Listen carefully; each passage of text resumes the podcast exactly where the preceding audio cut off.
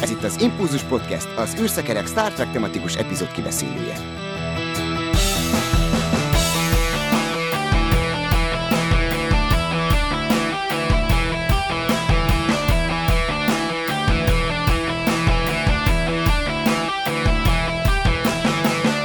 Üdvözlöm a kedves nézőket, hallgatókat! Ez az Impulzus Podcast 209. adása.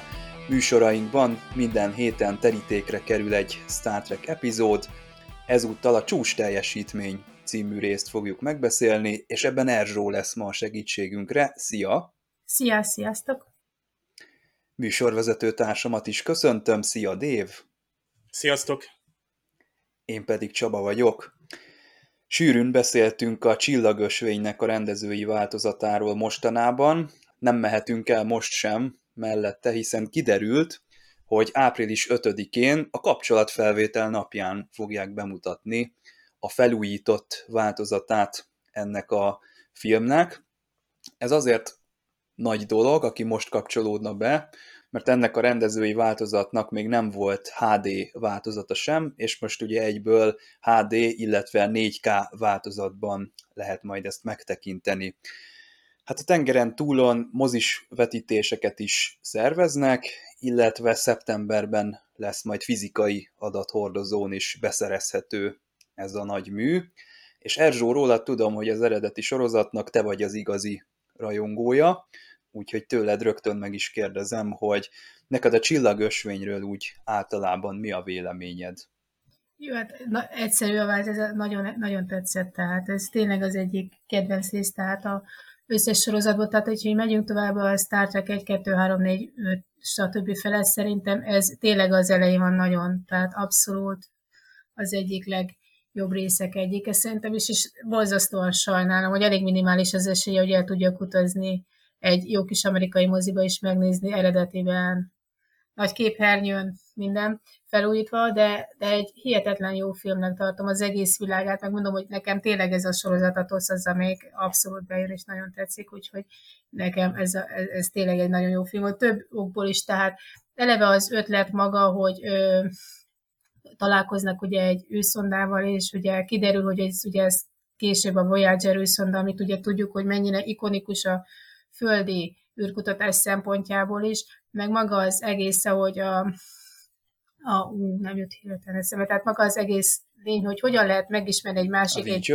igen, nem a vidget, hanem ugye őt is megismerni, meg ugye, hogy ez egy élő valami, és hogyan próbál az ember egy kapcsolatot létesíteni, tehát ez is valami elképesztő. Ja, az Igen, meg ő is, ugye, meg azt ugye, hogy ő is, amikor ugye, hogy egybeolvad, és végül is ez, hogy mennyire egyé válhat ezzel az egész géppel, tehát maga az egész gondolat roppant jó, de hát mondom, főleg ez a Voyager, hogy hogy próbálja hogy ez a gazdáját, gazdáját megkeresni, ugye valójában, aki ugye elveszett, és hogyha belegondolunk, ugye annak idején, amikor a Inside őszonda, azt hiszem ő halt meg, a Curiosity Mars őszonda, amikor ugye lemerült és elküldte az utolsó üzenetét a Földről, és akkor volt egy ilyen mém, amit terjengett, hogy mindenki szegény Marsjárót sajnálja, közben Voyager 1-2 már réges-régen hagyta a naprendszert, és soha nem fog visszatérni, és ez senkinek eszébe se jut, és ez tény is van, hogy ez a film egy kicsit ezt visszahozta ezt a feelinget, hogy azért ott vannak ezek a Voyagerek, az 1-2 ugye ténylegesen ott van, és tényleg mai napig működnek, és mai napig küldik a jelek, és ha belegondolunk,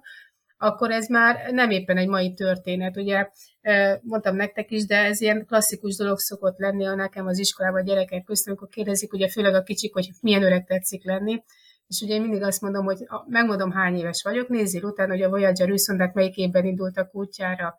És hogyha én szerencsés lettem volna, és ugye éppen abban a településen, ahol éppen éltem, a fekete-fehér tévénk elé anyám leüptetett volna, akkor láthattam volna már fél évesen a indításukat, tehát körülbelül egyidősek vagyunk, csak ugye én megragadtam itt ezen a földi keretek között, ők meg már réges-régen messze járnak, és ugye ezek annyi, tehát éppen ezért nekem szimpatikus is ez a két őszonal, éppen ilyen vonatkozásból, hiszen 77. szeptemberében, meg augusztusában indultak el, és ugye az volt a céljuk, hogy minél messzebb és ugye amit ugye általában tudunk róluk, nem csak azt ugye, hogy túlmentek már a naprendszeren, hanem azt ugye, hogy van rajtuk egy aranylemez, és ez az aranylemeznek az ötlete, hogy ami rajta van rengeteg adat és mindenféle információ az emberiségről, az a klasszikus rajz is, amit annyiszor láttunk már egy férfiről, meg egy nőről, ugye, hogy milyen az ember felépítése valójában, ugye e, köszönések, különböző nyelveken szintén megtalálhatók, többek között magyarul is, de ugye ez az ötlet, hogy ez kitől származik, ugye a nagy,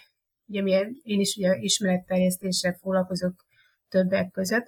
Ugye nagy, ilyen a nagy előd, akiről példát lehet venni, Szagán volt, aki ugye maga találta ki ezt a lemez ötletét, hogy érdemes lenne rárakni ezekre a űrszondákra, és elküldeni vele. Élők, és ugye pont ő volt az is, aki többek közt ugye a nagy klasszikus idézetét, az a pici kék pontról, amit ugye általában szoktak róla ismerni, amit ugye a Voyager 1-es űrszonda készített a Földünkről, ugye amikor mintegy visszatekintve a naprendszerbe mielőtt kilépett belőle, és ugye gyorsan el is kereshetem ezt az idézetet, ugye, amit ugye sokszor mondott Carl Sagan, és ugye ez annyira igaz ez a mostani jelen világunkra, meg ez az egész élethelyzetünkben, hogy mik is vagyunk valójában, hogyha lehetséges, akkor ezt felolvasnám most nektek, hogy mit is mondott Szágán ezerről a kép, ez a pici pöttyről a földről, amik mi vagyunk valójában, hogy nézzetek ismét arra a potra, az itt van, az otthonunk, azok mi vagyunk. Ott van mindenki, akik szeretnek, mindenki, akik ismernek, mindenki, akiről valaha hallottak, az összes emberi lény, aki csak létezett. Az összes örömünk és szenvedésünk, vallások, ideológiák, gazdasági dogmák, ezreinek magabiztossága, minden vadász és növényevő, minden hős és gyáva, minden civilizáció alkotója és lerombolója, minden király és parasz, minden szerelmes fiatal, minden apa és anya, reménnyel gyerek, feltaláló és felfedező, minden erkölcs oktatója, minden szupersztár, minden legfőbb vezér, a Föld csak egy nagyon apró színpad a hatalmas kozmikus arénában. Gondoljatok a folyókat megtöltő vére, a császárokra, hogy ők akartak lenni ennek a pontnak a töredékei. Gondoljatok a végtelen kegyetlenségekre, hogy mind-mind ez semmi más. Jelenleg a Föld az egyetlen, ami képes szállást adni az életnek. Semmi más nincs, legalább a közeljövőben, ahol fajunk áttelepülhet. Látogatni átmehetünk. Igen, telepedni egyelőre nem. Ez az egyetlen pöty, amelyet meg kell tartanunk, ápolnunk, ez, ez az egyedüli otthonunk, melyet valaha is ismertünk. Tehát ez az, ami szerintem nagyon fontos ugye ebben a Voyager-ben, ugye, hogy ez az egyetlen otthonunk, és ez ez megjelenik ebben a filmben is. Igaz, hogy nem pontosan ugye erről az űrszondáról van szó, hanem ugye egy, egy sokkal későbbi képzeletbeli kis tesójáról, de ez a lényege, hogy az egész emberiség tudását meg ismereteit, ezt ő is ugyanúgy magába foglalja, hiszen pont ezt próbálják majd ugye körkék felfedezni, hogy egyre mélyebbre és beljebb és beljebb hatolnak, és ugye szembesülnek ezzel, ezzel az egész komplex emberiség információja, ami van, és ugye ez, hogy ez a Voyager folyamatosan tanul és kérdez, és ez bővíti ezt az információt, tehát egyre több és több lesz, ami tényleg magába foglalja ezt, amit Carl mondott, hogy az egész emberiség, az összes jó és rossz, meg minden, ami valaha is létezett ezen a pici bolygón, ez, ez benne van, és ezt azt tudni fogja és ez nagyon jó képi megoldásokkal, tehát ez mindez ezzel a Star Trek hangulattal megoldani, tehát szerintem ez fantasztikus ézé csavar az egész történetben, hogy, hogy nem olyan megszokott módon közelíti, tehát nem ilyen pragmatikusan és mint ahogy Szágán, hanem ilyen teljesen más köntöstbe bújtotva, és ez abszolút így jó és emészthető lesz, és troppant élvezetes, és főleg amikor ugye képileg is nagyon jó, azért is lenne jó megnézni moziba, tehát mekkora feeling le lehet eh, azt nézni, hogy, hogy egyre beljebb és beljebb hatunk a belsébe, és ott vagyunk a Voyagernek a központjában. Tehát ez nagy képernyő, nagy moziba, tehát ez szerintem kész. Ott már a popcorn az ember, csak itt tátott szája bámulna, és élvezni az élményt. Most amiben a rendezői változat az egy kicsit más, mint a, az eredeti, amennyire én emlékszem, mert én is már régen láttam, nehezen veszem rá arra magamat, hogy egy DVD-t betegyek, amikor HD minőségben állnak rendelkezésre a, a filmek, pedig ugye azon a DVD-n még magyar felirat is van, de amennyire emlékszem, itt a, a Voyager többször be van mutatva kívülről, és vizuálisan sokkal jobban támpontot ad nekünk a, a rendező, hogy mikor, hogyan, miről is van éppen szó. és ezeket most a speciális effektekért felelős csapatnak teljesen újra kellett ugye alkotniuk. Egyébként ugyanaz a csapat dolgozott most ezeken a speciális effekteken, akik annak idején 2001-ben a Robert Weiss-szal együttműködtek az első rendezői változatnak a, a kidolgozásánál, és hát most újra megcsinálják, és ezt a DVD-t használták ugye kiindulásnak, illetve támpontnak, hogy hogyan kell kinéznie ugye Voyager hajójának, de ezt a 2001-et, ha már így kiemeltem, akkor azért ugye a Star Trek csillagösvény az azért közelebb áll a 2001-hez, mint mondjuk a ezt követő filmek, amik kalandfilmesebb irányba fordultak el.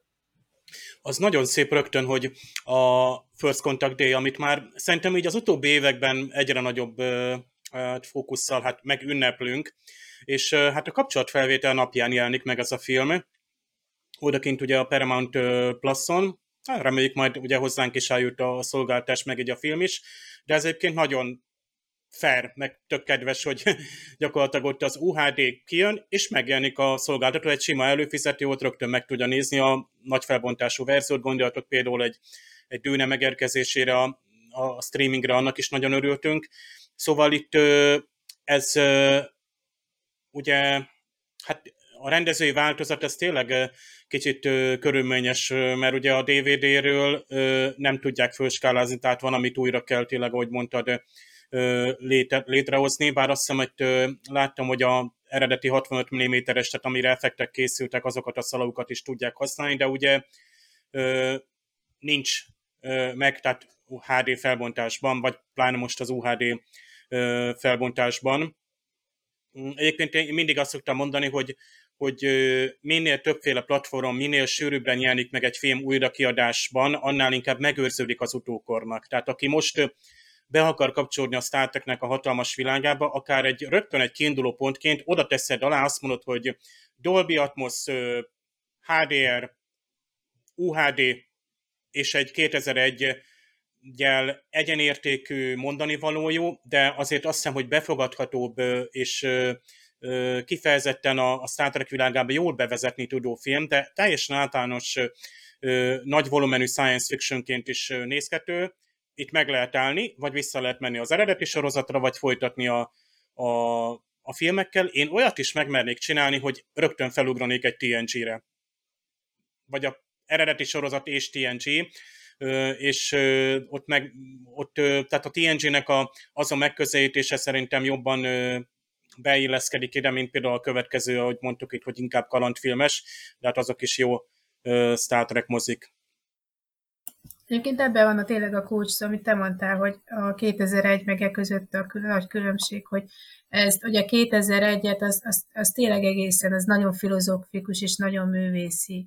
Tehát az tényleg vagy megérti az ember, vagy csak nézi, vagy próbálja, és szeretné megérteni, mint én, és adni fog neki majd később, amikor már túl van az első sokkon, egy újabb esélyt, hogy megpróbálja még egyszer megnézni, hogy, kicsit több minden is eljut hát, ha belőle a mondani valójából, de a csillagösvény az teljesen jól emészthető. Szerintem akár igen, egészen fiatal korosztálynak is, ahogy te mondtad, hogyha valaki először találkozna ezzel az univerzummal, tehát a csillagösvény nyugodt szívvel elé lehetne tényleg rakni, hogy mi ez az egész, mert nagyon jól szerintem megadja az egésznek maga a hangulatát, meg nagyon jó kedvet is csinál hozzá, amit hogy te is mondtad.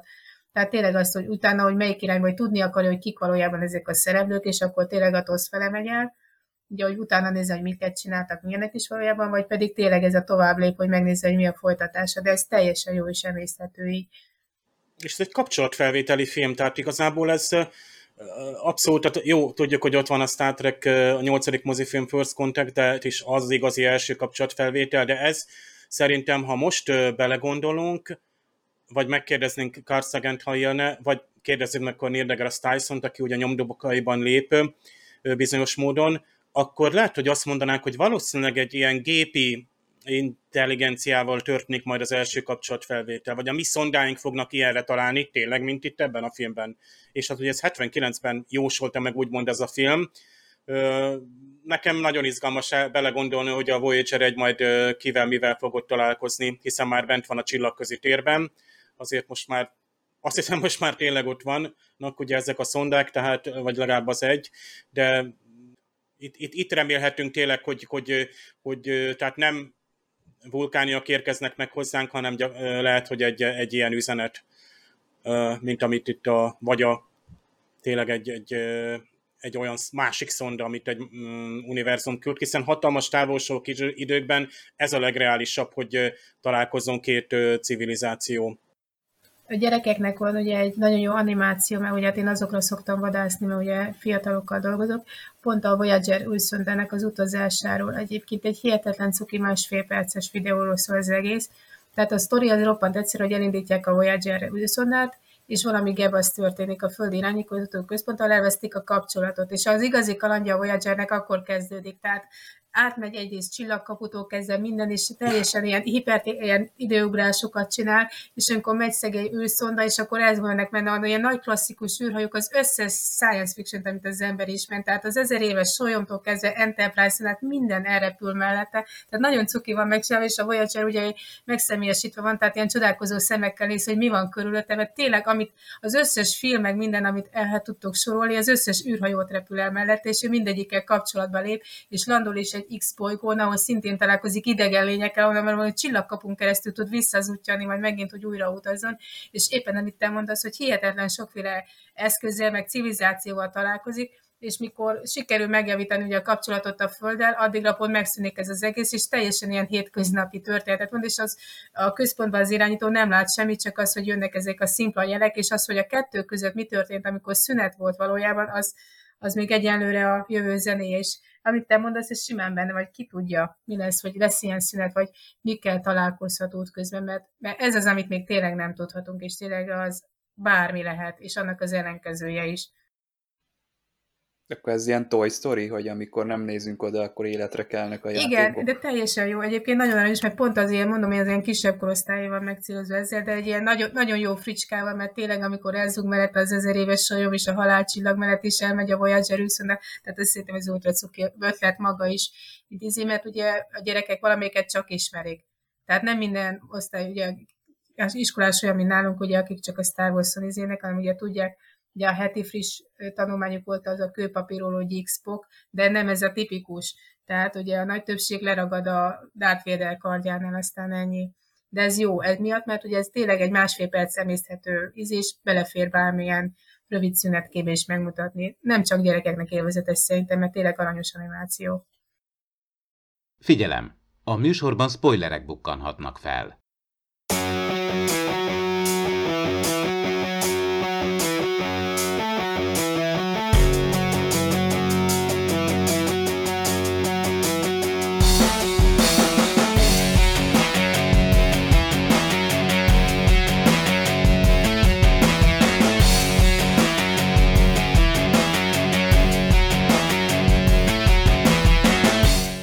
Láttunk már hadgyakorlatot a Star Trekben az Ultimate Computer című epizódban, nem lett jó vége, most azonban ugye Riker kapja meg azt a hajót, amivel túlerővel szemben kell ö, neki bizonyítania. Ugye a Hathaway egy ö, nagyon lepukkant, 80 éve nem használt csillaghajó, ami megszólalásig hasonlít egyébként a Stargazerre. Egyfajta Kobayashi Maru ez Rikernek, hiszen mondjuk azt, hogy majd, hogy nem vesztett helyzetből indulunk. Hát mi másról is beszélgethetnénk, mint a Csúcs teljesítmény című epizódról. Erzsó és Dév a beszélgető társaim, én pedig Csaba vagyok. Hát Riker ugye kezelésbe veszi ezt a hajót, abban az állapotában, ahogy ott hagyták, ki tudja miért, ott bolygó körüli pályán ezt valamikor, és uh, itt rögtön Wesley Crusher elkövet egy csalást, de én azon gondolkodtam, hogy ez ténylegesen csalásnak számít-e az ő részéről, annyira nagy baj-e, hogy mindkét hajó rendelkezzen mondjuk térhajtóművel egy ilyen hadgyakorlat során, még hogyha csak egy pár másodpercre is. Én megadnám nekik ezt a, ezt a lehetőséget.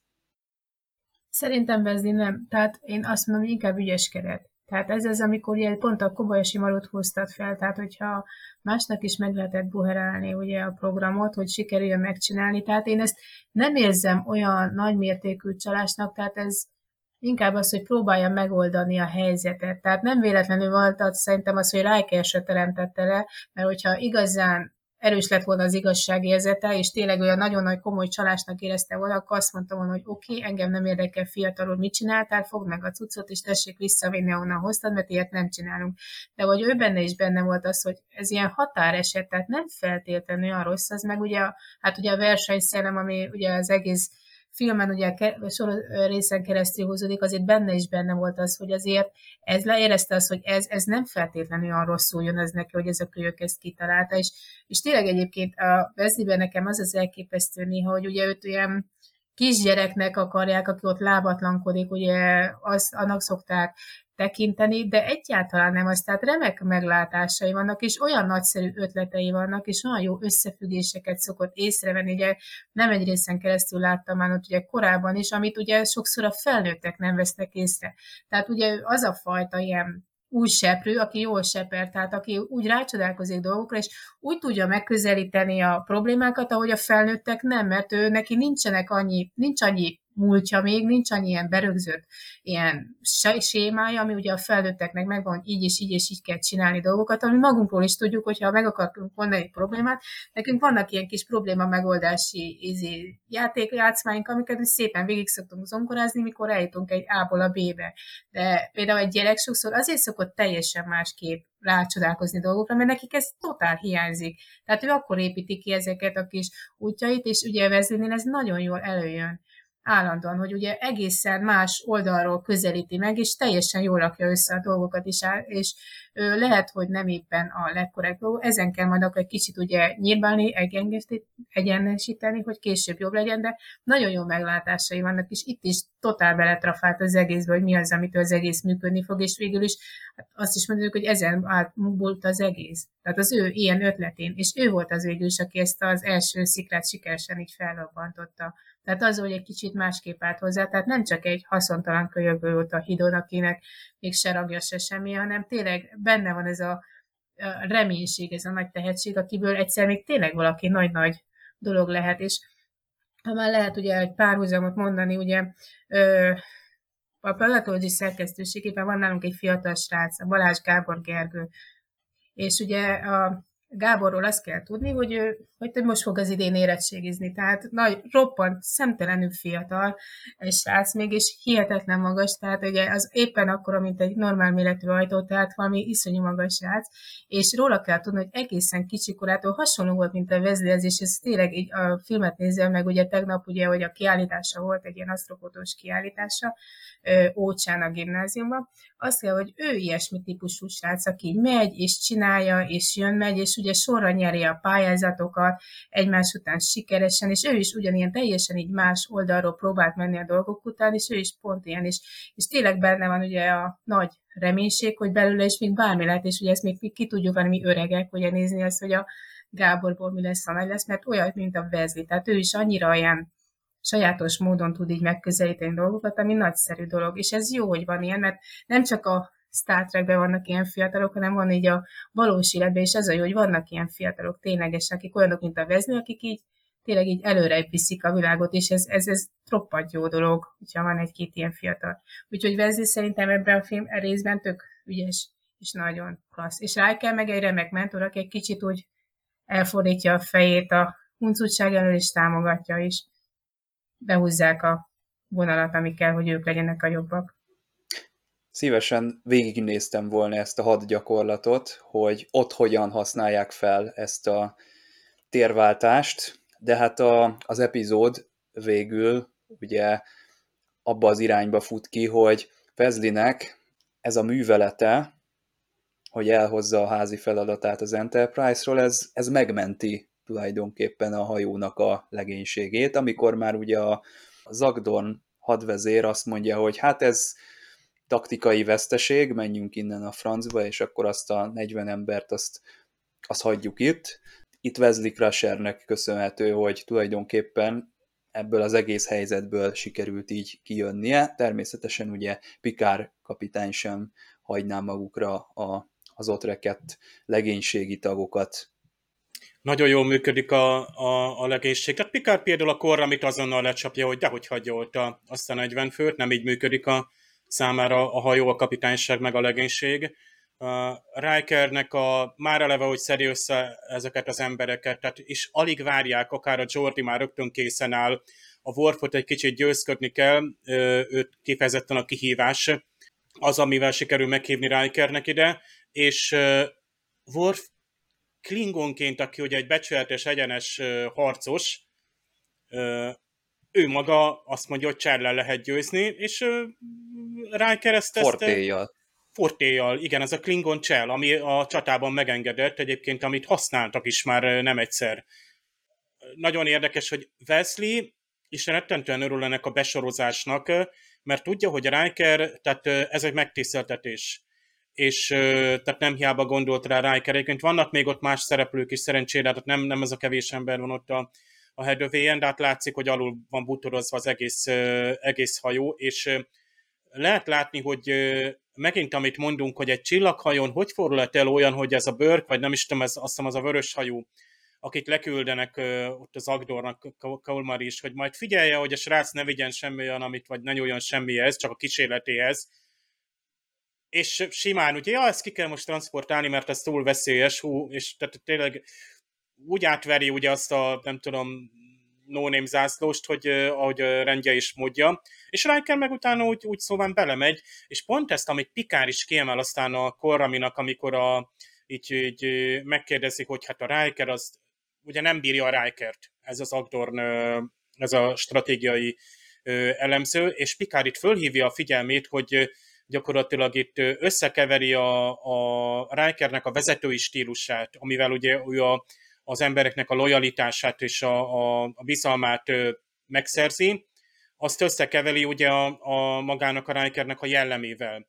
Tehát a Riker az, az kedélyes, de ez csak egy eszköz, hogy a legénység az úgymond megbízzon benne. Riker egy ilyen elég transzparens ember, tehát ő egy, egy, egy pillanatra az fámon kéri a Wesley-t, aztán utána meg elengedi a dolgot, mert itt egy olyan szituáció van, és amúgy is csak hagy gyakorlat most idézőjelben, ahol amúgy is eleve egy, egy így is vesztett még a pozíciót. Két másodperc előny az amúgy se sok, tehát nem mondhatnám, hogy olyan csalás, ami így gyökeresen amúgy is megváltoztatta volna a dolgot, és hát Picard itt kiáll például Riker, mert hogy milyen brilliáns tehát hogy milyen a leg, legjobb, legjobb tiszt, és ezt baromi jó hallani, hogy, hogy ilyen pozitív véleménye van a, a Picard a Rikerről, vagy itt a Riker például a, a Wesleyről, hogy hogyan adagolják a dicséreteket. Tehát, hogy nagyon jól tudnak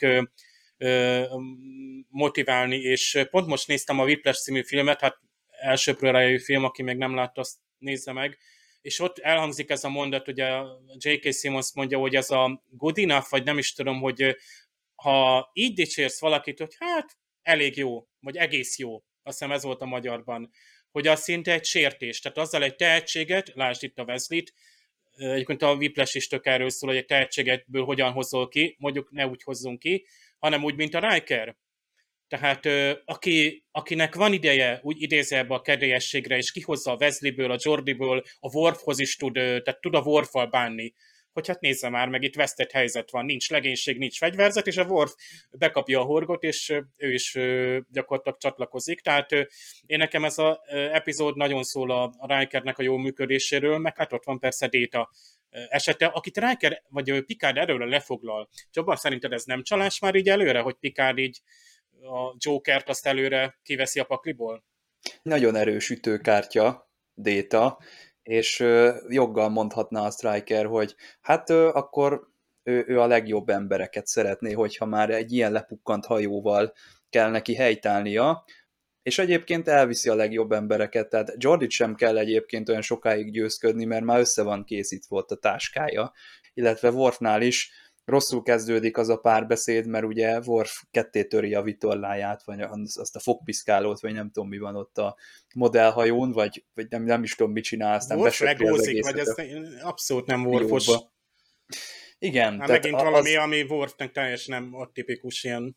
Hát lehet, hogy próbál ő is látta, hogy Jordinak milyen jó hajója van, valamelyik korábbi epizódban ott a gépházban, és kedvet kapott hozzá, hogy ő is megcsinálja a saját modelljét, de valóban tök jó az, ahogy Riker beeteti a Worfot, akinek ugye semmi kedve, meg, meg az egész témához úgy áll hogy minek ez a hülyeség, hát ha nem hal meg senki, meg nincsen tétje egy harcnak, akkor igazából az semmi, tehát az, az nem egy harc, de Riker szépen rávezeti, tehát itt látjuk azt élőben, amit a Pikár később mond a Rikerről, hogy ez egy közvetlen ember, ezzel jó dolgozni, mindenki kedveli őt, és igazából ez az ő ereje, hogy egy laza figura, aki, aki meg tudja nyerni magának a velük dolgozóknak a szimpátiáját, és ezáltal egy, egy, egy kellemes jelenség mindenkinek. Egyébként maga Jonathan Frakes is ilyen a színészeknek a beszámolói alapján, tehát ő egy rendező is, és én alapból őt nem tudom, mint embert eltávolítani a Rikernek a szerepétől, tehát én abszolút interjúk és beszámolók alapján magát a színészt is pontosan ugyanúgy képzelem el, mint Riker, tehát egy ilyen laza, könnyed embernek, akivel jó együtt dolgozni. Ugye itt többen kiemelik, hogy szokott énekelni munka közben, ez Rikerrel maximum annyiban történhet meg, hogy ő, ő inkább arra a nem is tudom milyen hangszeren játszik, talán... Harsona? Harsona? Valami... valami Hozona? Igen, de lehet, hogy később lesz ez majd a, a Star Trek új nemzedékben. De hát Jonathan Frakes, mint színész, ugye énekelni szeret munka közben. Egyébként Worf, amikor építi ezt a hajót, tehát ő olyan, mint ugye, ugye a klingonoknak sokkal nagyobb az ereje. Tehát szerintem ő csak szeretett volna olyan finomot, mint, mint a Georgie, csak neki sokkal nehezebb a keze, tehát ez amikor egy összeroppantja, és szegény nem... Virsli ujjak. Igen, tehát ez, ez, nem tudja, tehát és ugye szegény az sajátos nem hiába akad ki nagyon, tehát az a csoda, hogy egyébként, hogy nem csapta az egészet össze, tehát így rá egy tenyérre, és akkor be a fiókba meg az tényleg az jó volt amikor, hogy mi azt hisznek ez az egész, mert hogy nincsen semmi tétje. Viszont a Riker egyébként én nekem azt tetszett ebben az egész részből, hogy hihetetlen türelemmel tűrte azt, hogy őt ágyfolytába savazzák. Tehát azt, hogy mondják, hogy milyen alkalmatlan, milyen nem jó minden. És ő az, hogy nem azon, hogy felvette volna a kesztyűt, hogy kikérem magamnak, meg hogy mit képzel magáról, meg csak egy vendégítő, meg ő itt, itt szolgál az, az Enterprise-on, mi, hogy jön ehhez, hogy ilyeneket mondjon neki, hanem teljes ilyen, ilyen sztoikus nyugalommal vette ezeket tudomásul, és, és semmit nem csinált. És Pikártól viszont ez nekem meglepő hogy ő viszont tényleg itt kiállt ide mögé, és ő volt az, aki egyfolytában megvédte, és ugye azokat a szavakat mondta, amit végül is Riker is mondhatott volna a saját önvédelmi érdekében, hogy, ő, hogy, ő, hogy nem erről van szó, amit rámondanak, hogy ez teljesen más történet, ez az egész, hogy, hogy, hogy ő nem ilyen, meg hogy hogy lehet vele úgy bánni, hogy ő nem szimpatikus, meg nem idevaló, meg alkalmatlan, hogy milyen jogon jön ide valaki, hogy azt mondja neki ennyi idő után, hogy ő alkalmatlan erre az egész pozícióra, amit betölt. Tehát én ezt abszolút ilyen nagy dolognak tartottam tőle, hogy ezt tényleg ilyen teljes higgadsággal és józansággal tudtak kezelni, és valahogy úgy fordított ezt az, át az egészet, hogy just is megmutatta, hogy ez nem így van. De nem ilyen dacból vagy haragból, hanem tényleg ilyen teljesen józanul, és tényleg roppant ügyesen. Tehát ez nagyon klassz. Egyébként meg, hogy a Data a Jolly Jokere, a pont a játékot nézve kiderült, hogy nem feltétlenül biztos, hogy ő volt a Jolly Joker, ugye, mert ezek szerint ugye valami mégse tökéletesen működhetett nála, hogy a kedves vendégüket, ó, nem jut eszembe hirtelen a játéknak a neve, csak a söbetűről. Stratégéma. Stratégéma játékban, ugye, hogy simán el tudták először porolni, tehát az, hogy lehet, hogy mégse olyan tökéletes, és mégse olyan százszerzelékos Jolly Joker, hanem valami lehet, hogy mégiscsak van a ilyen porszava rendszerben, hogy tényleg ez most mi lehet, hogy annyira tökéletesen jó működő, vagy Hát nem tudjuk, hogy a, a stratégéma az milyen játék, mert én el tudom azt képzelni, hogy az olyan készségeket igényel, ami egy, egy embernek mondjuk sokkal jobban megy, vagy az ő agyműködéséhez sokkal jobban passzol, mint egy gépnek. Ebből következhet az, amit Picard mond, hogy nem követel hibát, és mégis veszít. Mert amikor másodszor játszanak, akkor is ugye Déta csak, hát idézőjelbe, azt a célt tűzi ki, hogy döntetlenre hozza ki ezt a meccset. És igazából ez ö, nem is nyeri meg technikailag, de hát ugye Korami beleőrül ebbe a dologba, már nem tudom, ott 30 ezer pontnál járnak, amikor bejön a Riker és a Diana talán, ott a Ten Forwardba, és már azt lehet látni, hogy már nagyon unja, ugye ez a Korami. Ez is egy nehéz karakter, ugye, mert egyszerre idegesítőnek kell lennie, meg egyszerre arrogáns, nagyon jól megoldja ugye a színész Roy Brocksmith, aki a bőrébe bújt ennek a, ennek a mondjuk azt, hogy a Star Trek TNG Sheldon Cooperjének, és építi a nézőben azt az idegességet, vagy azt a feszültséget, hogy dr. Pulaszkival párhuzamosan ugye azt tudjuk gondolni, hogy hát ennek már nagyon jó lenne egy olyan pedagógiai vereség.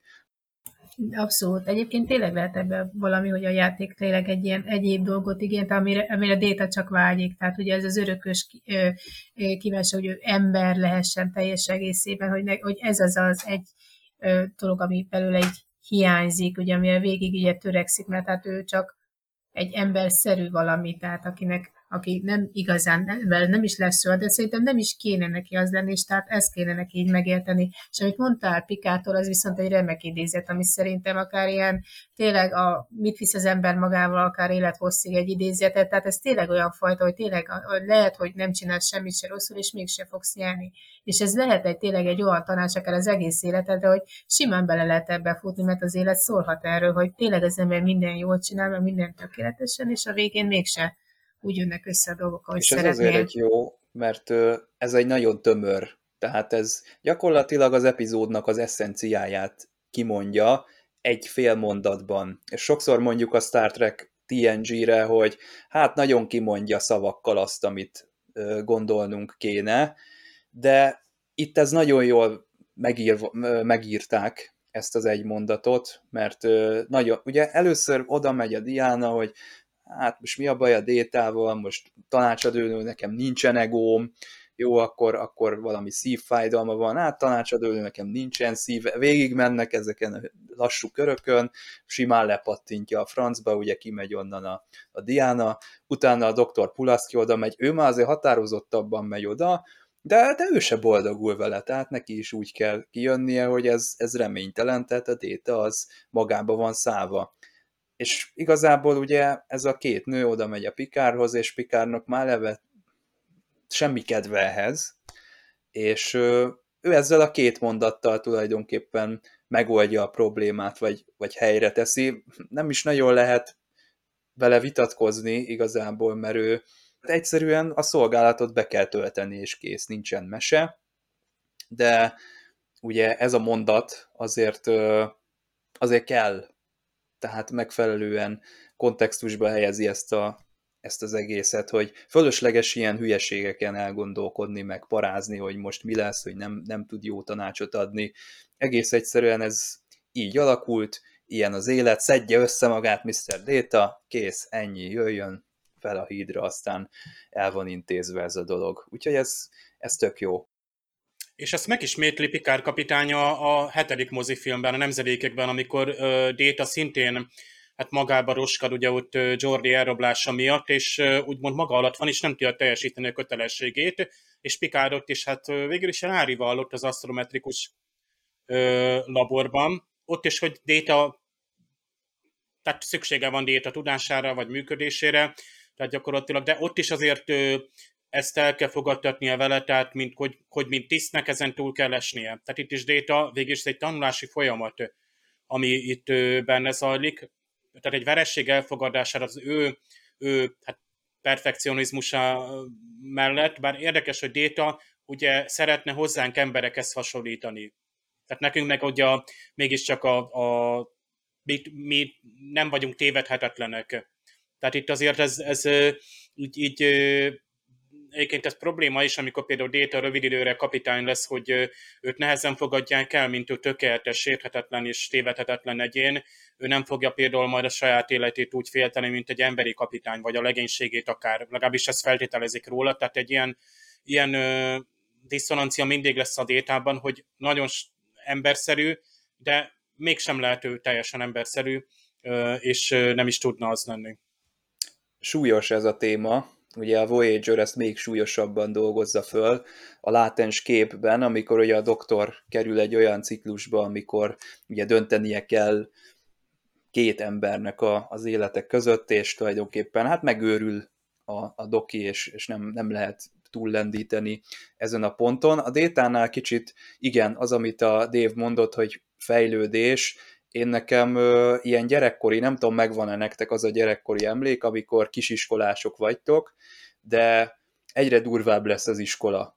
És van az iskolának egy olyan pontja, amikor úgy érzed, hogy basszus kulcs, én nem fogok mindenhez érteni, vagy nem tudom, tehát ez így, nekem ez, ez sok lesz, nem jó ez a matek, ez, ez már valahol túlhaladtunk azon a ponton, amikor én ezt követni tudom, vagy sok a kötelező olvasmány, vagy, vagy ö, egyszer csak azt veszed észre, hogy ez már nem az, amikor ott, ott ültünk elsősként a padban, és akkor tulajdonképpen játék volt az élet, és Détánál valami hasonlót vélek felfedezni, hogy ő megkérdőjelezi azt, hogy mit tud teljesíteni, vagy mi az, ami, amire lehet tőle számítani, és komolyan elgondolkodik ezen a dolgon. De hát pedagógusként Erzsó lehet, hogy hozzád fordulok, hogy hogy lehet egy ilyen problémán mondjuk egy, akár egy gyereket, vagy egy androidot, gondolom utóbbiról nincs sok tapasztalatod, de egy gyereknek hogy lehet segíteni, hogy feldolgozza mondjuk a, a felsős ö, tananyagnak a nehézségeit, ami hirtelen ráömlik.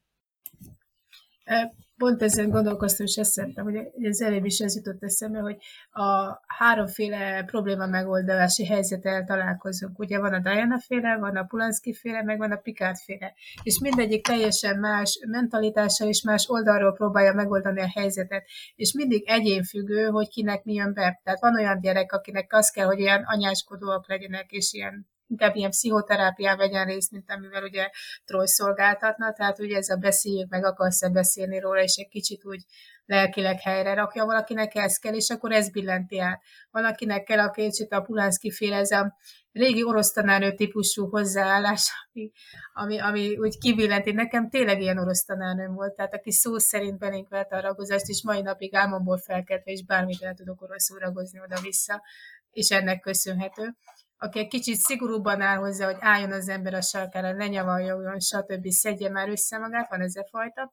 És van a Picard, aki a tipikus férfi tanár, aki bemegy, tanár, ez a hagyja már abba menjen, fusson ennyi kész, nincs is semmi baja és, és valamikor ez kell, és Détának erre volt szüksége most, tehát, hogy ne lelki életet éljenek vele, hanem tényleg megfogják azt, hogy hisztit abba kell hagyni, menni kell csinálni készpont, egy határozott mondat, és lépjen tovább. És az, hogyha az ember pedagógus, akkor ismeri a gyereket, akivel szemben vannak android típusú gyerekek, hidd el nekem, hogy vannak, nem is kevés, sőt, szerintem a nagy többsége inkább az, hogy inkább ilyen vegyes vágott, ilyen kis humanoid lények vannak inkább, hogy meg kell tudni az, hogy melyikhez hogy lehet közelíteni. Meg az, meg az adott helyzetben, mert az sem biztos, hogy egyik nap ez válik, meg másik az, de hát az ember ez így vagy ráérzése, vagy tapasztalata rájön, hogy mikor, melyik módszerrel, amikor jó, valamikor tényleg le kell ülni, és akkor hagyni, hogy kibőgje magát, és akkor kezd újra, nincsen semmi baj, menni fog ez neked. Nem csak a felső tagozatban, hát amikor oviból bekerülnek első osztályba, az iszonyatosan nagy trauma, amikor leesik nekik a tantusz, hogy itt már nem arról fog szólni a világ, mint az oviba volt, tehát azon is ugyanúgy, ugyanát kell nem lendülni. Nem dömpert délután. Hát nem, vagy elveszik a dömpert, vagy az, hogy egész napot nyugton kell ülni legalább négy óra hosszat, és nem lehet egyfolytában játszani, mint amit eddig megszoktak. Tehát meg ugye a harmadik osztályban van még egy ilyen szakadék, amit te beszéltél, ugye amikor már tényleg túl vagyunk ezen, hogy csak írás, olvasás, számogatás, nem tényleg keményen munka, meg az ötödik, meg a hetedik osztály. Ezek ilyen nagyobb szakadékok az általános iskolában, amikor te mondtad pont, hogy így szembesülnek vele, hogy hoppá, lehet, hogy én ehhez tényleg kevés vagyok, lehet, hogy ez, ez már nekem sok, ez már nekem, meg akkor kezdenek így jobban szétnyílni ez az úgynevezett olló, hogy elválik, hogy ki az ügyesebb, és ki az, aki kevésbé ügyesebb.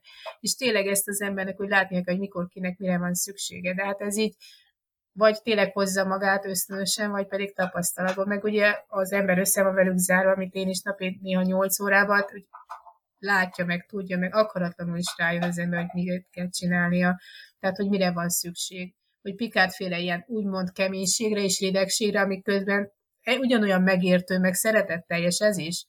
Tehát egy az egybe, csak másabb a kommunikációja, tehát, vagy pedig tényleg ez a trojféle fejsimogatásra van szükség, hogy egy kicsit úgy ilyen tyúkanyúféleképpen egy babusgassa a lelki világát.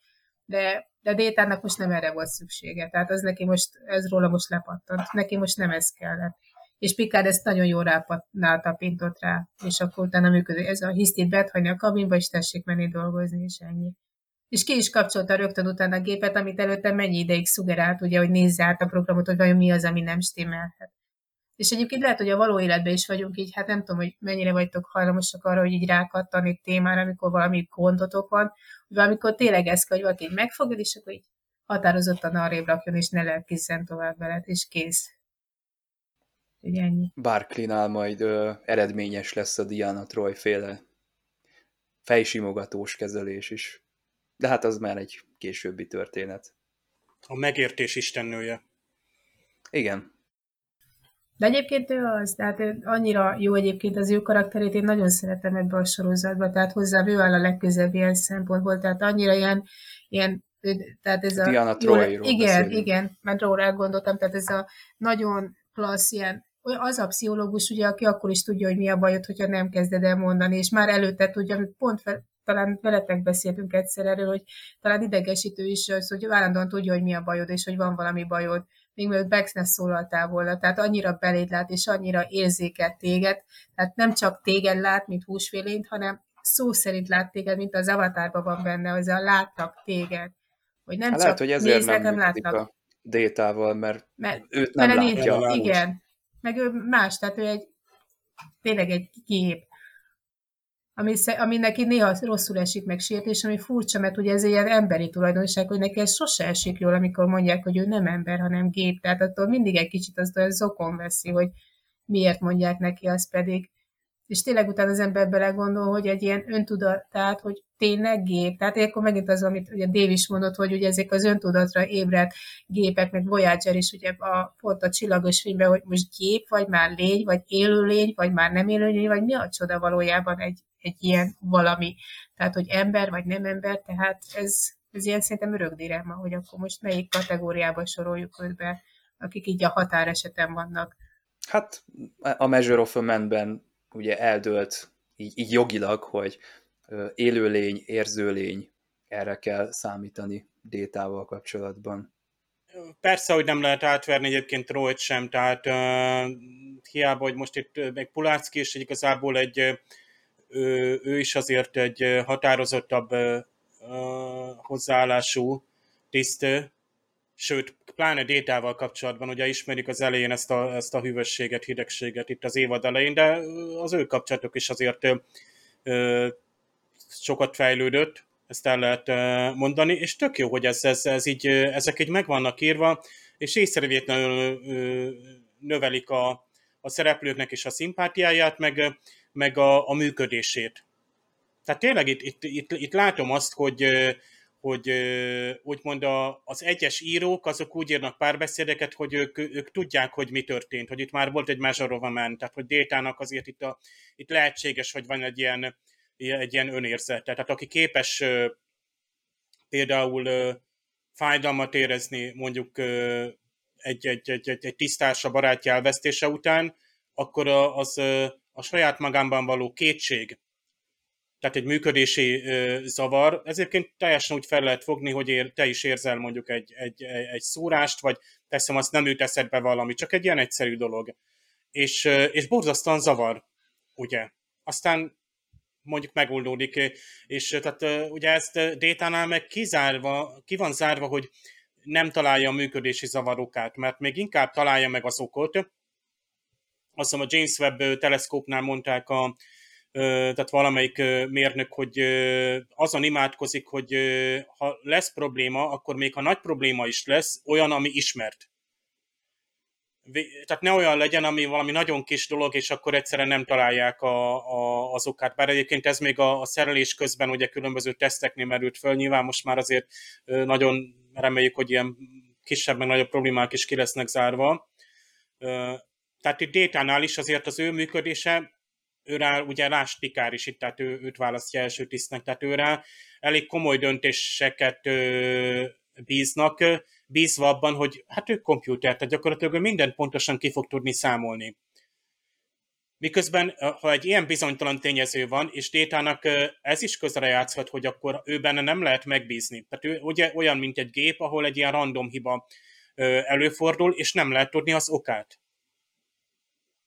Tehát ez, ez ugye most fordult elő, először, bár itt kiderült, hogy tényleg egy olyan stratégiai játékról van szó, és Déta valójában a játékot még tanulja, lásd a póker, a pókerben való blöffölés. hogy nem tudsz úgy pókerezni, hogy ne blöfföljél, tehát kvázi tudnod kell hazudni.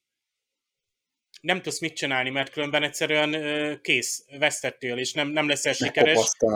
Így van, és, és nem, fogsz, nem fogod kedvelni a játékot, ha, tehát sajnos persze alkalmazni kell a szabályokat, tudni kell, de ugyanakkor a blöfföt is meg kell tanulnod, vagy valamilyen szinten azt is, hogy felismerd a, a blöfföt, és détának ugye ezek most vannak, mondjuk úgy, hogy ez az évadnak a feladata számára, úgymond a tananyag ebben a fél évben, hogy az emberi viselkedés ilyen szintjét tanulja meg, ugye ez a eshetőség, esendőség vagy hiba lehetőség, amit viszont ki tud használni, mihelyt fölépíti a hozzá kapcsolódó stratégiát, miszerint mit akar a másik. Tehát játékról van szó, és emberi játszmákról van szó, és ezeket Déta most tanulja.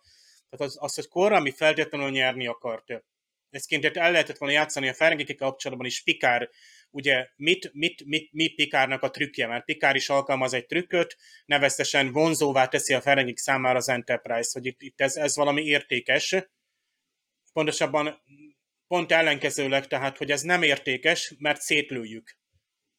Nyilván itt ennek, hogy ez működjön, ehhez tényleg ez a trükk is kellett, de, de a ferengiket át tudod verni ezzel. Tehát ő nekik a nagyjából kétbitesnek gondol, gondolkozásuk, azt, azt át lehet így, így verni. Hát egy kor, amit már egy magasabb szinten lehet csak átverni, egy olyan úgymond manővere. Egyébként Détának az a logika jogfejtése is baromi jó, akkor már egyébként kicsit helyre van rázva, és akkor mondja, hogy hát a Riker, ő, ő valószínűleg, tehát Riker nagyon jó stratéga, de Riker tudja, hogy az Enterprise-on tudják, hogy ő mennyire jó stratégia és milyen manővereket fog alkalmazni, ezért nem azokat fogja alkalmazni. Ám de mivel tudja, hogy ezt lekövetjük, ezért valószínűleg pont, hogy azokat És még a végtelenségig mondaná, hogy és nem állítaná volna, le. És ebből is ki kell venni. Tehát a, a, a Troy azt mondja neki, hogy hát Déta, ön túlelemz, túlelemzi.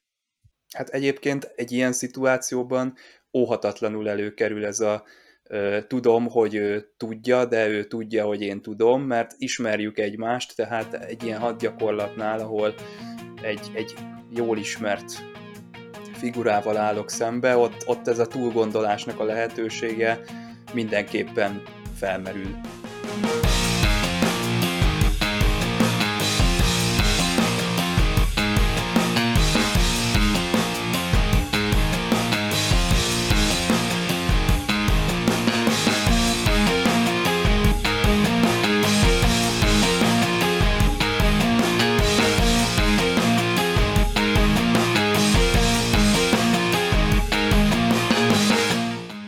Való ez az egész hadgyakorlat, hát ezt Riker már megkérdőjelezi, egyébként maga Pikár is, mert ő is csak a Borg fenyegetés hatására, és megint ugye egy olyan dolog, amiben az epizód követi az eddigi eseményeket, mi szerint volt ugye a, a híres Borg kockával való találkozás, és egy nagy veszteség, és Pikár tanult ebből, tehát nem makacsul megy tovább, mint egy tulok, hanem ö, hajlik arra, hogy igenis a legénység stratégiai tudását azt ö, fejleszteni kell, erre való egy hadgyakorlat, és pont jó, hogy Riker, aki amúgy tényleg egy, egy, egy laza, meg egy kedélyes ember itt a fedélzeten, még ő is azt mondja, hogy uh, angolul azt mondja, I prefer brains over, over uh, bronze, ami itt azt jelenti, hogy ugye ez az izom lenne a testi erő, a muszkli, egyébként disznósajtot is jelent, de nyilván nem arról szól, hogy Riker szereti vagy nem szereti a disznósajtot, vagy mondjuk agyvelőt fogyaszt disznósajt helyett, mert a prefer brains over bronze, ez, akár ezt is jelentheti. Szerencsére a fordító nem ezt fordította, hanem azt mondja Riker, hogy én inkább az eszemet használom, ha lehet, de amúgy a többet észem, mint erővel, szó szerint ezt mondja végül is a, a, a Riker.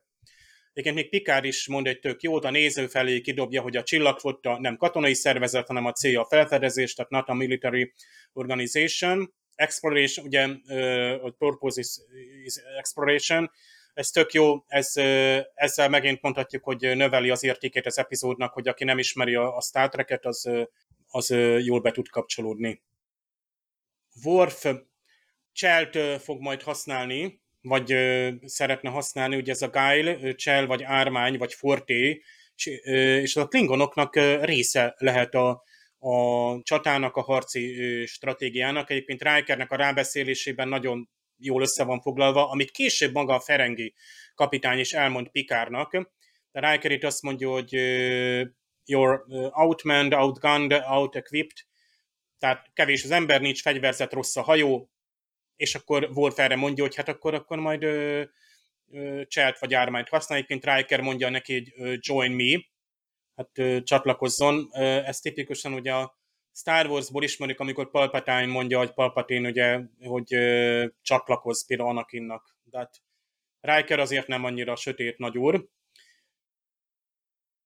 És hát itt van LaForge és Data, Pulárszki gyakorlatilag egy kis trükkel veszi, át, veszi rá Détát, hogy a stratagéma játékban részt vegyen. Egyébként nagyon egyszerű, nem szól Détának, és úgy hát iratkozik fel a nevében a játékra úgy szólván. Egyébként Worf itt, hát ő bizony I have wagered heavily in the ship's pool tehát itt, itt, itt, itt tele van ilyen fogadásos kifejezésekkel, nagy értékű fogadás kötöttem arról, hogy sikeresen túljut a hatodik szinten. Hát nyilván minden néző tudja, hogy a stratégiai a hatodik szintje, ez a Six Plateau, az mit jelenthet. Egyébként nagyon látványos a játék, még a, a SD felbontásban is. Egyébként a pool itt a, szerencsejáték fogadásra tett pénzt jelent. Tehát kifejezetten jól le van fordítva és Lafocs pedig úgy biztatja Détát, ami szintén nagyon jól hangzik angolul is, hogy I would like you to see your neural flex steer him down a peg. Magyarul azt mondja szintén nagyon jó, hogy szeretném látni, hogy meghódol a pozitronjaid elől. Na most pozitronokról szó sincs az eredetiben, de a, a fordító ott van a Star Trekben, ott van a TNG világában jártas, és Détának milyen van pozitron agya, és az győzi le a a korra, amit legalábbis itt ezt reméli még a Laforge is, vagy ezt, ezt gondolja alapból, és mindenki ezt hiszi. Egyébként itt a, itt a, a PEG, annak van egy ilyen, hogy take, tehát valaki down a peg, tehát ez azt jelenti, hogy valakit leszállít a magas lóról, letöri a szarvát. Tehát kifejezetten erről van szó, Déta estében pedig ugye Déta pozitronjai előtt fogják bekódolni szó szerint az ideghálózatot húzaljai hajlítják majd be, vagy törik majd meg őt, hát szerintem jobb a magyar fordítás. Még mindig a stratagéma és Déta, hát Pulászki úgy biztatja Détát a meccs vagy a játszma előtt, hogy csinálja ki. Egyébként érdekes, hogy hát főleg a SD felbontásban, az angolban alig lehet hallani Pulárszkit, hogy valamit odassuk Détának, de magyarban ezt szépen lehet hallani, egyébként néha a magyar szinkron ezért jobb. Mert ugye a, a, tehát tényleg az a stúdió hangzás van, mindenki, hát jó, mondjuk filmeknél nem lenne szabad, hogy mindenki úgy beszél, mintha egy stúdióban ülne, de itt jól hallani, hogy azt mondja Pulárszki Déta fülébe súgva, csinálja ki. És Déta ezt a visszakérdezve mm, érdeklődik, hogy mit ért azon jelen környezetben, hogy csinálják, ugye, ugye Bust Him Up ami itt, itt gyakorlatilag rácsap, szétszakít, kikészít, itt átvitt értelemben,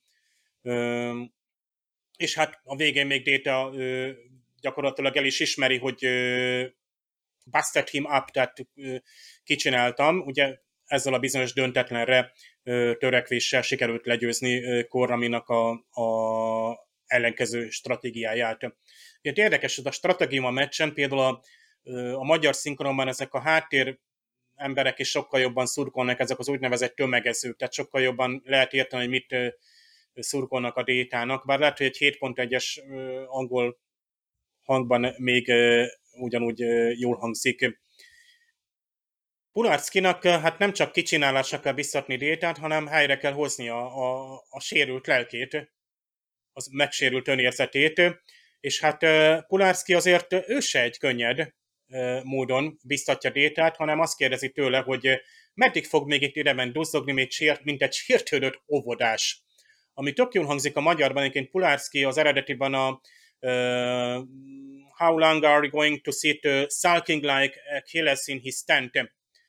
Ugye, és itt hát itt most jó, az egész Tróját vagy az Odüsszeját ne kelljen itt most elmondani, hogy Achilles miért a sátrában, ugye volt egy Briseis nevű, hát leányzó, akit gyakorlatilag hát rabnőként vitt magával Achilles, de ugye Agamemnon ezt hát őt kárpotlásul elvitte, és Achilles úgymond ekkor hát idézőjelbe dusszogott, vagy hát így úgymond őt is befolyásolta a csata hevében. Aztán egyébként visszaadták neki, de aztán már nem akarta visszafogadni, hát ő is egy ilyen sértőrött, ilyen dacos volt, mint most a, a Déta, hogy hát itt, itt valamit elvettek tőle, akkor, akkor ő, ő aztán, tehát ez most nem alkalmas semmire. Érdekes ez a hasonlat, ez, ez szerintem lehet, hogy jó, hogy a magyarban ezt átvitték, ilyenkor bár nem egy amerikai kulturális kontextus, de picit, hát hogy is mondjam, egyszerűsítették a magyar néző számára. Szerintem ez, ez, így, ez így elment, nem volt probléma, nem vesztettem semmit, úgymond, hogy nem achilles hallottam hasonlatként. Egyébként Picardnak van még egy jó szólása, hogy ő neki pesztálnia kell egy androidot, miközben egy óra múlva kezdődik a szimuláció, tehát Picardnak ez a megjátszott őnek is kicsit az a türelmetlenség. Handhold egyébként ez van, itt ez a pesztrálás, tehát ami, ami egy ilyen törődést jelent, tehát valakinek a támogatása. Mm, érdekes, hogy Data, amikor elemzi Rikernek a, a stratégiáját, a múltbeli ö, különböző taktikai manővereit, akkor ö, az angolban azt mondja, hogy ö, csak ö, az esetek 21%-ában szokott ragaszkodni a, a stratégiájához, vagy a megszokott tradic- tradicionális taktikához. A magyarban a Data ezt megfordítja, azt mondja, az esetek 79%-ában rögtönözni szokott. Egyébként ez sokkal erőteljesebben hangzik, hogy Riker ennyire hát, impulzív vagy egy ilyen spontán ember, hogy az eseteknek a négyötödében gyakorlatilag ő rögtönöz, tehát nem lehet kiszámítani. Ezzel Déta tökéletesen elmondja, hogy hát mire, mire lehet számítani Riker estében, arra, hogy nem lehet, nem lehet tudni.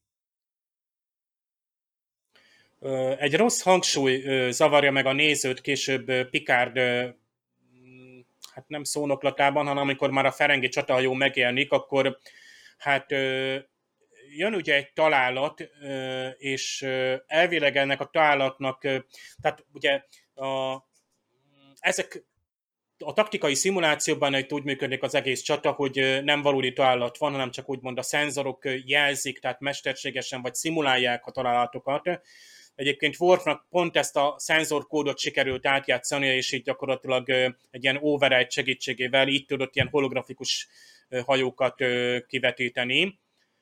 De Picard ráparancsolt a Détára, hogy adjon meg egy új kódot, hogy, Dét, hogy Worfnak ezt a hát olcsó trükkét ne tudják többször, Worf nem tudja többet használni ezt az átverést. És most, amikor a, a Ferengik jönnek, és megjelenik a Ferengi hajó, Picard azt hiszi, hogy még mindig Worf veri át, és azért rárivall a détára, hogy megváltoztatta a kódot, ahogy parancsoltam. Tehát visszakérdez. A magyarban viszont Picard azt kérdezi, hogy megváltoztatta a kódot. Tehát Picard pont azt kérdezi, visszakérdez, hogy megváltoztatta? Tehát azt parancsoltam, hogy változtassa meg. Végrehajtotta ezt a kódváltoztást? Tehát sajnos a, egy, egy szó hangsúly már eltolódva egészen mást hoz ki egyébként az epizódból, de ezt természetesen többször újra nézve lehet csak észrevenni. Aztán egy érdekes, hogy a, ugye a Brektor, ugye a Ferengi hát, mm, kapitány, aki szintén elsorolja, hogy milyen bajai vannak ugye a Hedövének, és hogy mennyire, hogy csodálkozik a Ferengő, hát ez miért kell védeni ezt a hajót, amikor ugye semmilyen nincsen. Még Lightspeed Drive-ja sem, egy Ferengi részéről mondjuk megértem, hogy így nevezi a föderációs hát térhajtóművet, a magyar változat amúgy azt ö, ö, említi már, de lehet, hogy a Ferengik így hivatkoznak a, a, a Warp Drive-ra, a csillagfota térhajtóművére, hogy fénysebességű hajtómű, tehát kicsit pontatlanul ezt ki is nézzük belőlük.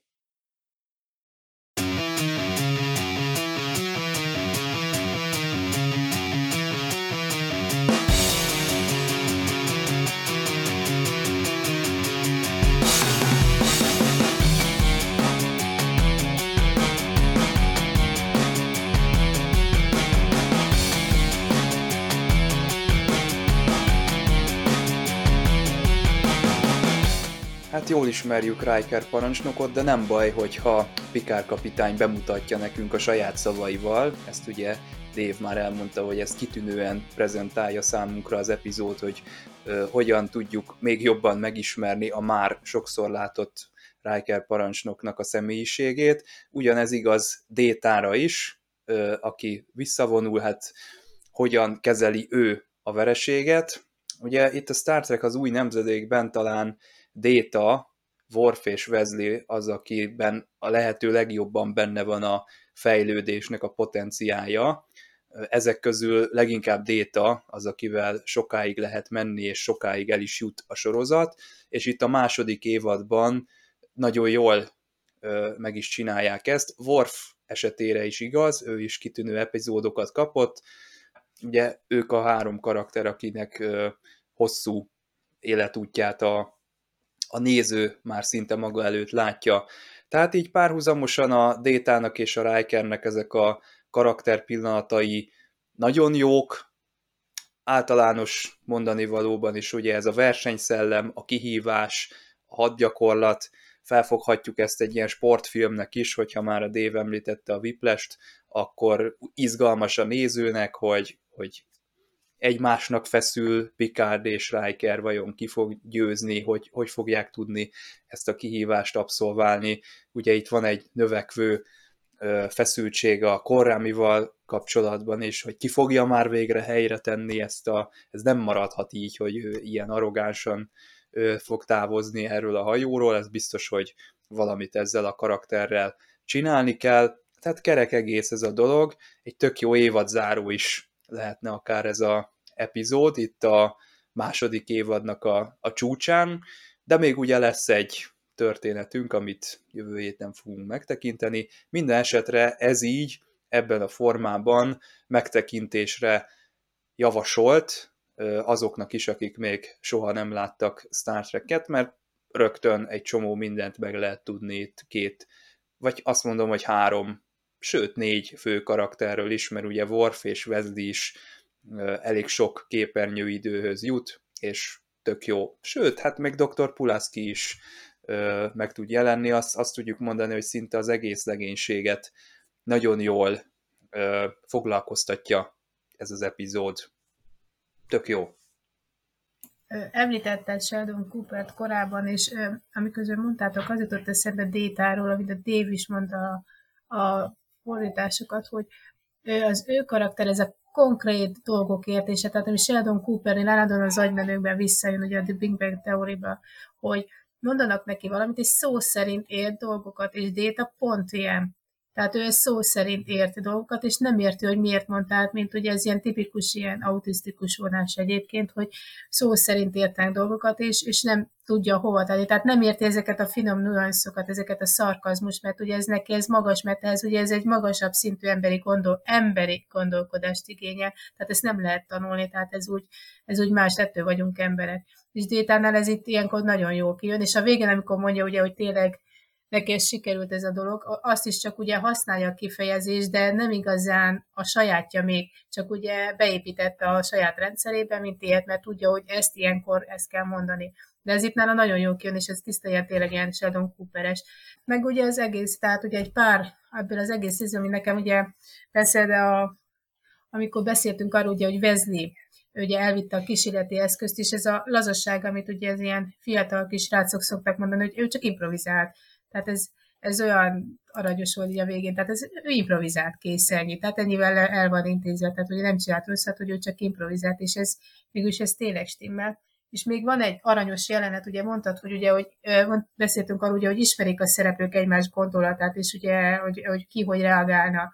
És amikor ott van a nagy képernyő, ugye Picard van nekünk, ugye félig meddig háttal, ugye Riker van a kivetítő, és ez a kezdődjék a bul, és mind a kettőnek, tehát olyan jól meg van csinálva ez a színészi játék, tehát ez a, ez a zsivány, huncut figyó látszik, ez az arcukon, tehát ez a kifejezés annyira, hogy minden kettő roppantul élvezni fogja azt, hogy mit fog tudni csinálni most a másikkal, és hogyan fogják kijátszani egymást, hogy ki fog, ki fog lenni az ügyesebb. Tehát az, hogy mind a kettő roppan mód élvezi ezt a helyzetet ott akkor. Tehát az a pillanat az nagyon jó, amikor ugye Pikát is ilyen roppant elégedettem vigyog, és Riker is, és akkor, akkor kezdjük ezt a játékot. Tehát az, hogy ez, ez egy tényleg egy játék valahol, tehát hogy nem veszik annyira halálosan komolyan, már teljesen felelősségteljesen hagyják végre ezt a feladatot, de ez, de ez nekik egy nagyon jó ilyen szellemi izé, torna is, hogy így egymással szemben is, hogy ki mire képes, meg ki meddig tud eljutni. Tehát egy ilyen nagyon jó ilyen, ilyen baráti viaskodás is egyben ez az egész hadgyakorlat, tehát nem feltétlenül csak ilyen arról szól, aminek az egésznek a lényege. És az, hogy amikor Picard mondja, hogy egyes csinálja ugye a dolgát, egyszerre szól meg Riker, meg Data, hogy igen, kapitány. És ez olyan jó párhuzamos, hogy mind a kettő mondja, hogy igen, és egyszerre ugye, hogy Déta egy az egybe átvette azt a szerepet, hogy ő is egyes most, tehát ugye meg Riker, ugye még amiki még beleragadt a saját szerepébe visszautalva, tehát hogy nem kapitány, ő is mondta, hogy igen, kapitány. Tehát ez is nagyon sok egyszerre mondta, mind a két egyes mondta, hogy oké, okay, rendben van, csináljuk. De tehát persze az abszolút primet nálam ugye a Picard mondata viszi el, ugye ez az elképzelhető, hogy nem követett el hibát, mégis veszített, ez nem a gyengeség, ez az élet. Tehát ez tényleg egy ilyen ilyen életmotto, balagási izé, tablóra kírt idézet, tehát bármi lehetne, mert ez szerintem ez tényleg annyira csúcs, hogy ez a találkozunk 2062-ben, és akkor ez alatt a idézetként, tehát ez tényleg abszolút minden visz. Hát Pikárnak akár már egy idézetes könyve is lehetne, és van egyébként, úgy hívják, hogy The Wisdom of Picard, hogyha rákerestek, akkor létezik ilyen kiadvány, és természetesen ez is benne van. Igen, hát Pikár kapitány régi módi ember, hát nagyon tetszik például a, a, az egyenruha igazítása, a, tehát mindig ö, ö, disztingváltan jelenik meg, és mindig korrekt a legénység tagjaival, megvédi a legénység tagjait, itt például Kóramival szemben. Tipikusan ugye az a külső megfigyelő közvetítő, aki a csillagfutó kapitányok nyakán szokott ülni és beavatkozik a hajón működő természetes folyamatokba, és a hajó a legénység tagjainak jó együttműködésébe.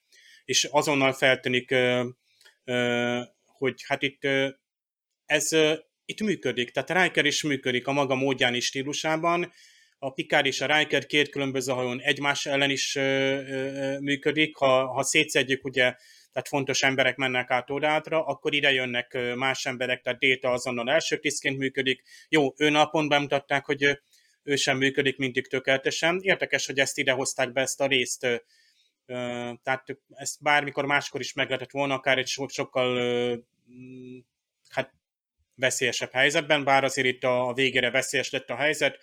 Kicsit azért érzem, hogy a ferengi fenyegetés az mindig egy, egy, egy kicsit föl van nagyítva a néző számára, hogy, hogy veszélyes legyen a ferengik megjelenése. Ugye érezzük azért úgy még mindig ezekben az évadokban, hogy hogy azért még nem az a kaliberű idegen faj, akiktől hát félni valunk lenne. Itt a, a szituáció azért úgy lett alakítva. Kellemes volt például, hogy a Hedové az egy négy gondolás hajó, ahogy a Stargazer is, és akkor így már kezdve onnan, hogy a Hedové hídját is a Stargazer hídja, egyébként a régi Enterprise, tehát a korábban látott harci híd módosításával, tehát érezhetően egy teljesen más közeg, akár a gépház is, ugye egy, egy Constellation osztályú hajó. Tehát látjuk, hogy, hogy itt, itt aztán tényleg szétesőben van, Wolf kitép optikai kábeleket. Minket nagyon érdekes, hogy volt ez a szőke hölgy, nem is tudom, ott épült valami és közte, vagy nem tudom, tehát itt, itt, itt valahogy így éreztem, hogy ha itt most ez egy új sorozat lenne, akkor ott, ott lehetne szurkolni, hogy ott, ott esetleg valami megdobban. És hát... Azt az optikábelt úgy adta neki oda, mint, mint egy, egy csokor virágot nyújtana át. Ez szép gesztus. Hát Klingon udvarási szertudásokat láttunk már, és azért ez, ahhoz képest ez kellemes lett volna. Működik a, a, a legénység, és ezt ma is, de régebben is kevés sorozat tudta elmondani, hogy, hogy jó arányban mozgasson, ugye a spacing, ez az időzítés, mindenki annyi mondatot kapjon, pont annyit beszéljünk egy problémáról, tényleg jól ki van csiszolva az epizód. Tehát tényleg ehhez, és azon se csodálkoztam volna, ha itt azt írott Csaba a, a műsornaplóban, hogy, hogy itt többszörösen átdolgozott forgatókönyv, de ugyanakkor, ahogy olvasom, hogy itt elégedettek voltak a, a, ezzel az epizóddal, mert úgy működött, ahogy egy jó ötletnek működni kell, jók voltak a karakterek, elsősorban erről szólt az egész hadgyakorlat. Egyébként ez egy war game, tehát egy, nem csupán egy szimuláció, egy, egy, egy ilyen harci játék, amit ö, ö, még a hivatalos és játéknak nevezünk, tényleg az van benne, hogy a, játéknak a, a, a heve, küzdelme vagy kihívása, tehát mindig ott van, hogy itt, itt van mit kockáztatni, és amikor manapság is játszunk, tehát társas játékokkal, videójátékokkal, szerencsejátékot, vagy bármit, akkor ugye maximálisan bele tudjuk élni magunkat, ez egy olyan emberi tényező, ami egy szimulációban, tehát ezért tud egy, egy, egy, egy tévé film minket el ringatni, ugye, hogy úgymond valósághűen belegondolunk, és, és legyen az, hogy kicsoda Esmeralda gyermekének apja, tehát a legsúlyosabb erkölcsi döntésmutató tévédrámáig, hogy ez még működik a 24. században. Ez a nagyon fejlett ember még esendő is, még egy android is, meg ugyanakkor egy tiszt is tud engedékeny lenni, és nagyon fontos számomra például az, hogy, hogy motiváló, tehát hogy egy, egy, egy csapat működik, azonnal fölépül egy csapat, akiket egyenként is motivál, és együttesen is, vagy például az egyéneket egymás szemében. Itt most ilyen letolás nem volt, de, de én lefogadom, hogy a Riker azt is korrektül csinálta volna, tehát félrehívja az illetőt, és akkor ott mondja el, hogy itt ez most nem volt jó húzás. Tehát teljességgel látjuk azt, hogy ideálisan működik, hiába, hogy kimondja Pikát, hogy nem egy katonai szervezet a csillagfota, de mégis látjuk, hogy itt jó lenne működni. Tehát itt bármilyen rangban vagy tudományos tisztként is a te teljesítményed, az ötleteid, a, a, a spontán működésed is el van ismerve, és beépül, és akár megment egy egész hajót. Ezt megint szoktuk ezt mondani, hogy ezt innen kiindulna egy sorozat, hogy USS Hathaway vagy Star Trek Hathaway, ahol egy ilyen szeretvedett legénység kezd el működni, egy ilyen jó tisztalat, mint a Riker, ilyen jó vezető alatt, azt mondanánk, hogy jöjjön és jöhet. És hát reméljük, hogy ilyen jön, akár például most nem sokára érkező mondjuk Strange New Worlds-ben pálykapitányt simán el tudom ilyen, ilyen motiváló, pozitív és rugalmas embernek képzelni, mint most itt a Riker. Hát ő a Discovery-t is átvette már egyszer, és ott is jól megállta a helyét. Egyébként, amikor Armin Shimmerman feltűnik, akkor, akkor már felesem tréfa a helyzetnek, tehát itt ugye a Ferengi hajón Brektor szerepében láthatjuk őt, és jó volt egyébként szerintem itt a Ferengi nem volt túltolva, és ebben a pár percben, amíg láttuk őket, még azt a megfelelő fenyegetést is hitelesen tudták hozni. Hogyha már egy Romulán hajó jelent volna meg, az már szerintem durva lett volna ebben a helyzetben. Itt és most ezt, ezt itt jól kiátszották ezt a helyzetet.